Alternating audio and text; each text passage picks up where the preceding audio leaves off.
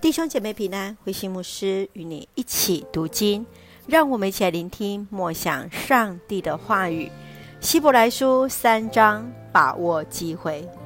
希伯来书三章，作者说道：耶稣是超越摩西，耶稣是上帝的儿子，像盖房子的人一般地参与了世界的创造。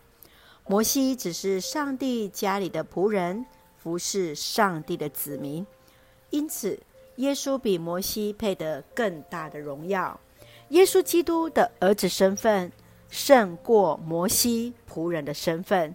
坚信基督的人就是上帝家里的人。从希伯来书三章七节到四章十三节是第二段的警告：信徒们应当记取以色列人在旷野的遭遇，当遵守上帝的命令。才能得到上帝所赐跟耶稣基督联合而享有的安息。让我们一起来看这段经文与默想，请我们一起来看三章十三节。为了避免你们当中有人为罪所迷惑，心肠刚硬，你们要趁着还有所谓今天的时候，天天互相劝勉。作者来勉励那在信仰当中受考验的信徒们，当坚持初心，那对上帝起初的信念。特别说到了以色列百姓在出埃及时，因为不信而无法进入上帝所应许的迦南地。当信仰受到挑战破坏时，正是信心极大的考验，也正是我们当下面对自己信仰的时刻。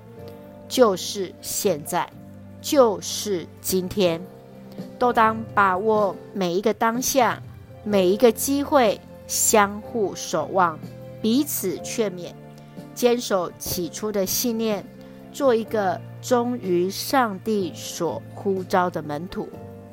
亲爱的弟兄姐妹，你曾经受到什么样罪的迷惑呢？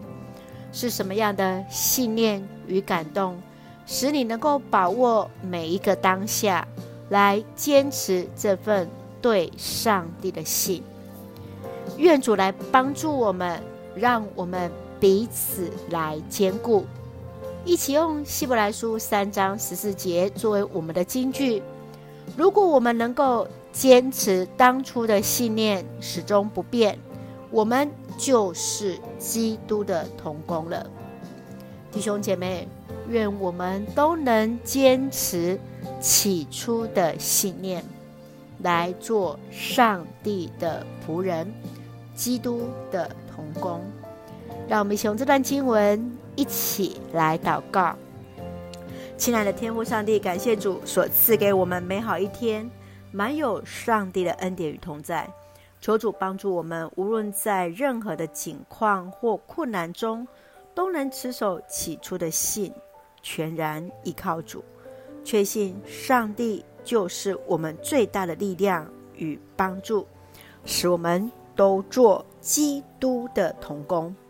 愿主赐福所爱的家人身心灵健壮，恩待我们的国家台湾一切平安，使我们做上帝恩典的出口。感谢祷告是奉靠主耶稣基督的圣名求，阿门。弟兄姐妹，愿上帝的平安与你同在。让我们把握每一个当下与机会，持守起初的信。大家平安。